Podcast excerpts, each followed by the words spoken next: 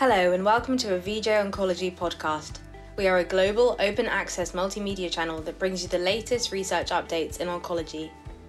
Today, we will be hearing from Peter Barry of the Royal Marsden NHS Foundation Trust, who discusses the management of breast cancer surgery in ER positive, HER2 negative patients in the face of the COVID 19 pandemic. Mr. Barry, a consultant breast surgeon at the Royal Marsden, discusses the development of an evidence based treatment algorithm designed to identify patients who are at greatest need of breast cancer surgery. When the COVID 19 uh, crisis really came to a head, um, uh, there were certain management issues put into place, but we knew, well, we saw very quickly that we'd have to prioritize uh, quite a few patients, particularly our older screening uh, patient cohort. Um, uh, but essentially, uh, the abundance of patients who are postmenopausal in, in breast cancer terms, uh, they constitute the, the uh, majority of patients. So we, we needed a way to sort of sort through which of these patients should be done soon uh, in terms of being operated on and which could be perhaps um, put on endocrine therapy, a tablet basically that could essentially put them in a holding pattern uh, and would be actually effective against their cancer and potentially even shrink their cancer over several months.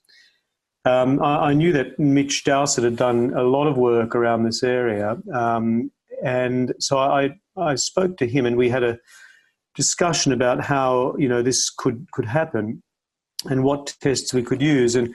um, Mitch has claim to fame worldwide really is his use of the Ki67 marker, which is a marker of cell proliferation. Um, and um, in a recent study presented a couple of years ago at San Antonio, the POETIC study Marsden led um, showed very clearly you could uh, predict which patients uh, would be resistant to endocrine therapy um, and have a, a greater chance of recurrence despite endocrine therapy. And Mitch decided to have a look at that study's data and also try and uh, pull together other studies that have been done with similar information. And what we ended up with, and what Mitch really went away and then gathered, was really very exciting because he, he showed that just with the simple use of receptors, and these are the estrogen and progesterone receptors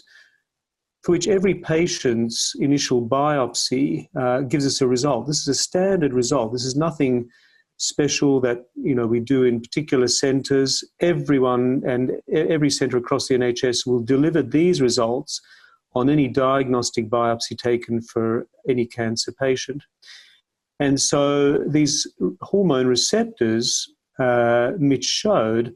could in themselves predict um, to a significant degree which patients might be very safe to leave on uh, endocrine therapy, uh, drugs like uh, letrozole or uh, um, uh, aromasin, which are aromatase inhibitor drugs that reduce estrogen production and therefore starve the cancers of estrogen, versus those patients who maybe didn't have such strong uh, receptor positivity. Now, what do I mean by that? Well, the receptors, estrogen and progesterone receptors, are scored, and they're given a score based on the percentage of cells seen in the biopsy under the microscope that stain up for these um, hormone receptors and indicate their hormonal sensitivity, which would then be uh, blocked by these medications, or um, they only they show up so they show up the intensity as well as the percentage. So there's there's a score based on two features: the percentage of cells that that stain for these receptors, and how strongly each cell stains. And and by putting these together, we then get a score. Uh, in the UK, we use what's called the Allred score out of eight, and basically, if the score is eight for each of these, in other words, close to 100% of the cells show receptor positivity, we know that it's pretty safe to leave patients by large on this letrozole or, or similar aromatase inhibitor therapy uh, for several months, uh, and that it should be effective. Um, it's in patients where the estrogen receptor is less than six, for example, a score that's that's lower than, um, uh, say, a seven or eight out of eight, um, that we should be thinking about surgery, uh, and particularly for those who are under six, so five and below, we should be very careful about because those patients potentially have uh, a very low percentage of estrogen positive um, cancer cells within their cancer. And we must remember that cancers are not a homogeneous mixture of the same cells, they're not sort of clones. We know now that uh, cancers are very heterogeneous in terms of their cell populations. And so this is likely to, to demonstrate that these cancers are more heterogeneous and that only some of the cells will respond to endocrine therapy. Um, and some will be resistant from the outset. And so these are the patients we should consider either advising to go ahead with surgery uh, or uh, if certain other criteria are met, maybe chemotherapy is a better way forward for some of those patients. So they're the highest risk group patients. And then somewhere in the middle, if you have a score, estrogen receptor score of sort of six or seven, not quite the eight, but not so low that we need to go immediately to say, surgery or chemotherapy, then we've got that intermediate group where we want to ask further questions. And, and this is actually where uh, now um, we're looking into this uh, patient group in more detail because they're the ones Mitch's algorithm would suggest that if we look at the Ki67, that's the proliferation marker I mentioned um, earlier,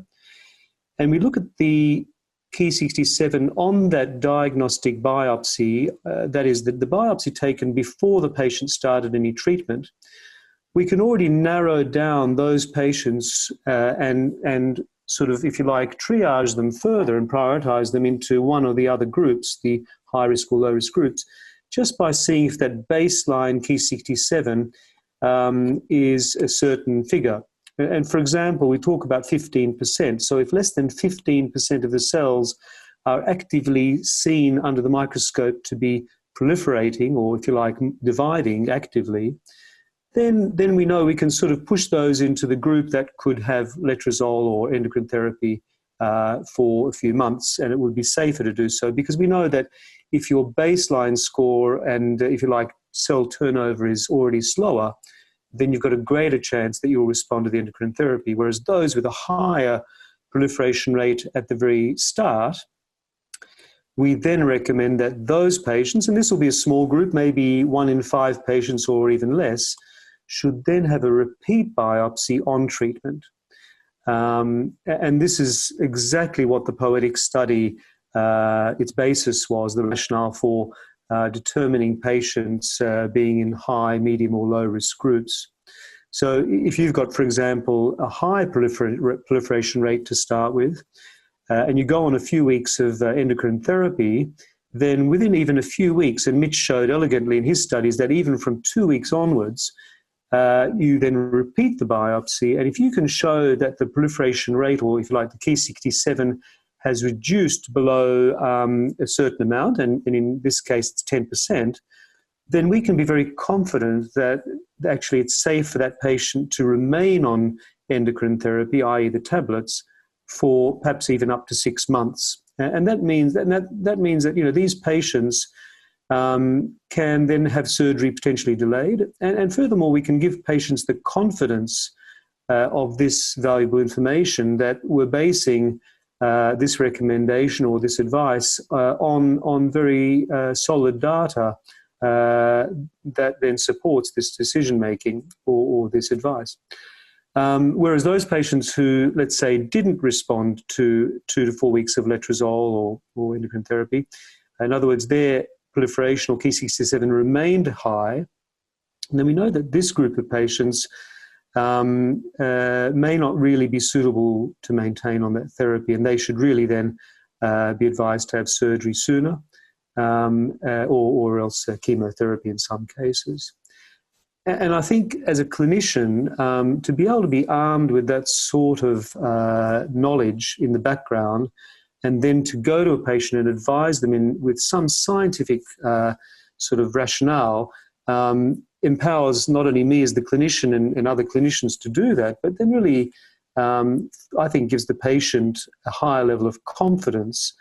to listen to that advice. Um, and this has, you know, been highlighted in a number of patients. I mean, when this algorithm first started, for example, and we were in the middle of COVID, and, and Mitch did an amazing job getting this out in a very timely fashion. we at the um, Sutton end of the Marsden had kept a spreadsheet um, and had about, uh, we I immediately saw that there were eight patients that could benefit from the algorithm and, and could be reprioritized. Um, and, and to extrapolate this to, say, the rest of the RM hub, there are three hubs in London. Um, the um, Royal Marsden hub, uh, we could see that the Chelsea uh, Marsden uh, had about uh, uh, 10 to 13 patients who could benefit. And I'm sure that this is transferable not only uh, across the NHS, but even um, really worldwide. It's applicable widely. And that's one of the strengths, I think, of this information. So, for example, I had a lovely patient in her early 70s um, who had a screen detected uh, cancer, and this was um, estrogen receptor positive. She was very keen on surgery and was quite distressed and found it distressing that, despite the fact she was otherwise healthy, um, that um, there was uncertainty about when we could operate on her by giving her this information and uh, explaining to her that because her um, estrogen progesterone receptor status was 8 out of 8, if you like, or 100% for both receptors, that based on, on this algorithm, um, it, it, was clear for me that I, I, could reassure her that she could at least wait a couple of months uh, on treatment with um, endocrine therapy uh, and, and postpone the surgery, and that we could review things um, and in fact, what we ended up doing was, was performing a repeat ultrasound in the clinic a couple of months later, just to reassure her that the cancer was not enlarging, in fact, and, and, and that it was safe to postpone surgery. On the flip side, um, I had a patient uh, who was um, in her late 70s, um, and she actually had uh, an estrogen receptor of just six, but a negative progesterone receptor. And this sort of put her in the higher risk uh, end of the spectrum of um, hormone receptor positive uh, breast cancers. And so we actually contacted her um, with the unit and, and, advised her to come forward sooner than we had expected, certainly, and certainly sooner than she had expected to come forward for surgery. And she successfully underwent surgery a couple of weeks later, and this was in mid May,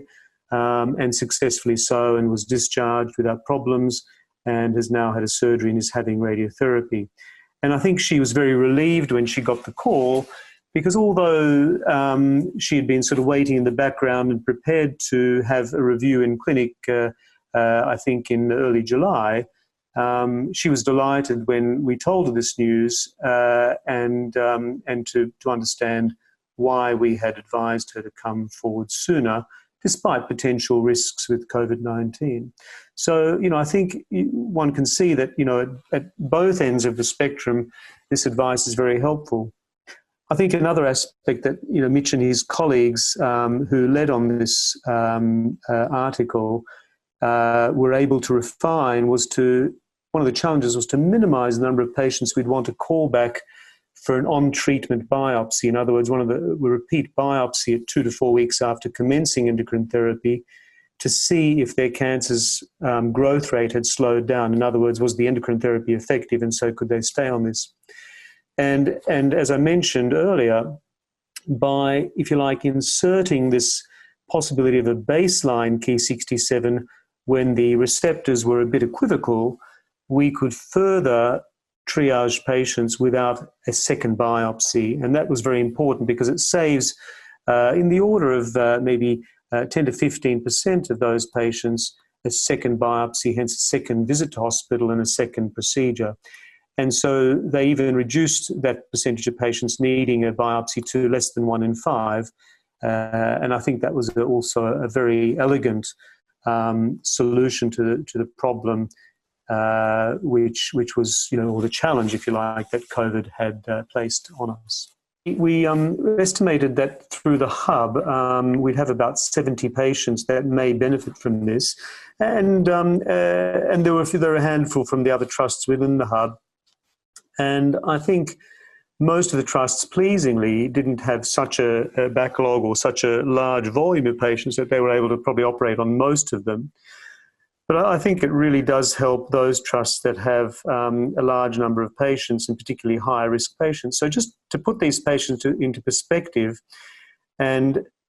and I might mention too that at the time there were guidelines from around the world, including the Association of Breast Surgery in the UK and other peak bodies uh, such as the Society for Surgical Oncology in the USA, um, that were coming out to help surgeons prioritize their surgical patients. And, and, we know that there are young women with receptor triple negative patients, uh, for example, they're hormone receptor positive, uh, sorry, hormone receptor negative patients and those with patients who are HER2 positive, which is another subgroup of about one in five patients, that they were going to be prioritized towards surgery or chemotherapy ahead of this cohort of patients who are postmenopausal, as I mentioned. But within this group, as I, you know, as one needs to appreciate, this is a large group of patients. This constitutes about 70% of all breast cancer patients. So, from a numbers point of view, it's a large number of patients. And whilst we may think of them as generally less urgent than some of the other um, uh, subtypes of breast cancer, within this group we can we can see, and, and Mitch's algorithm highlights this, that within this uh, subgroup of hormone receptor positive postmenopausal breast cancer patients, there's still a group of patients who are at higher risk and those who are at lower risk. In other words, some of them can wait longer, but some of them shouldn't and and uh, really should have treatment earlier. And that really was to, to work out which of those patients um, we could advise specifically to to come forward earlier for surgery or, or uh, for example, chemotherapy. So it was, I think, very helpful. In terms of the other trusts, um, most of those patients, I think. Um, were able to have decisions made just based on their receptor status. But interestingly, in the last couple of weeks, we've just had requests from some trusts through Mitch's uh, lab, who's providing Ki67 analysis, to do some more baseline Ki67s on patients. So clearly, there is still, um, if you like, a need. Uh, and I think what we're going through now is the recovery phase from our initial COVID surge. And with new patients being diagnosed all the time, uh, there is going to be a need, an ongoing need, if you like, to uh, reprioritize these patients um, with, you know, whether to whether whether they need surgery in the nearer future or whether we can postpone them. Uh, so this problem is not going to go away um, with a lull in COVID cases or new diagnoses. And also, I haven't mentioned at all yet that whilst uh, breast screening has been suspended and was suspended during the COVID uh, peak, um, we haven't really seen a restarting of that screening process. And when that starts, we'll then get another surge of postmenopausal patients who fit into this group. And that will create further pressures, if you like, on, um, on, on uh, units trying to deliver treatment. Uh, and furthermore, you know, I think one shouldn't underestimate the psychological stresses this places on patients. If you have found this podcast useful, please leave a review and subscribe on your podcast app, including Apple and Spotify, so we can continue to deliver expert led content to you. Follow us on Twitter at VJ Oncology and join in on the conversation. And finally, don't forget to visit vjoncology.com for all the latest updates in the field.